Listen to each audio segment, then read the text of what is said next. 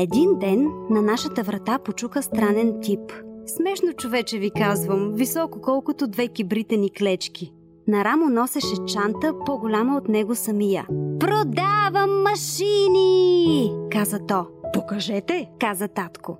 Ето, това е машина, която подготвя домашните работи на учениците. За решаване на задачи се натиска червеното копче. За развиване на литературни теми е жълтото копче, а зеленото копче е за подготовка на уроци по география. Машината прави всичко сама за минута. Купи ми я, татко, казах аз.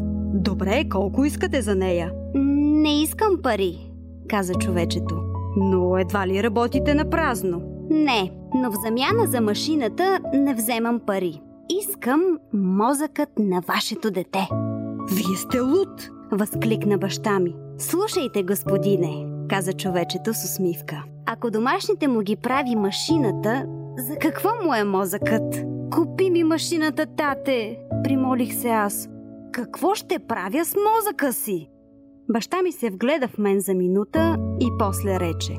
Е, вземете му мозъка и нито дума повече за това.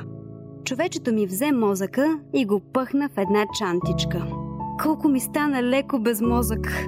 Толкова леко, че полетях из стаята и ако тате не ме беше сграбчил на време, щях да излетя през прозореца. Сега ще трябва да го държите в клетка, обясни човечето. Че защо? Попита татко. Няма мозък. Ако го оставите свободен, ще литне към гората като птиче и за няколко дни ще умре от глад. Тата ме затвори в клетка като канарче. Тя беше малка, тясна, не можех да се движа. Железните пръчки ме стягаха, притискаха ме толкова силно, че накрая се събудих оплашен. Добре, че беше само сън.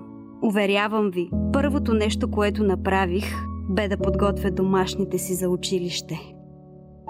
Аз бях Радостина Велкова. Слушайте нашият подкаст всеки ден и не спирайте да фантазирате.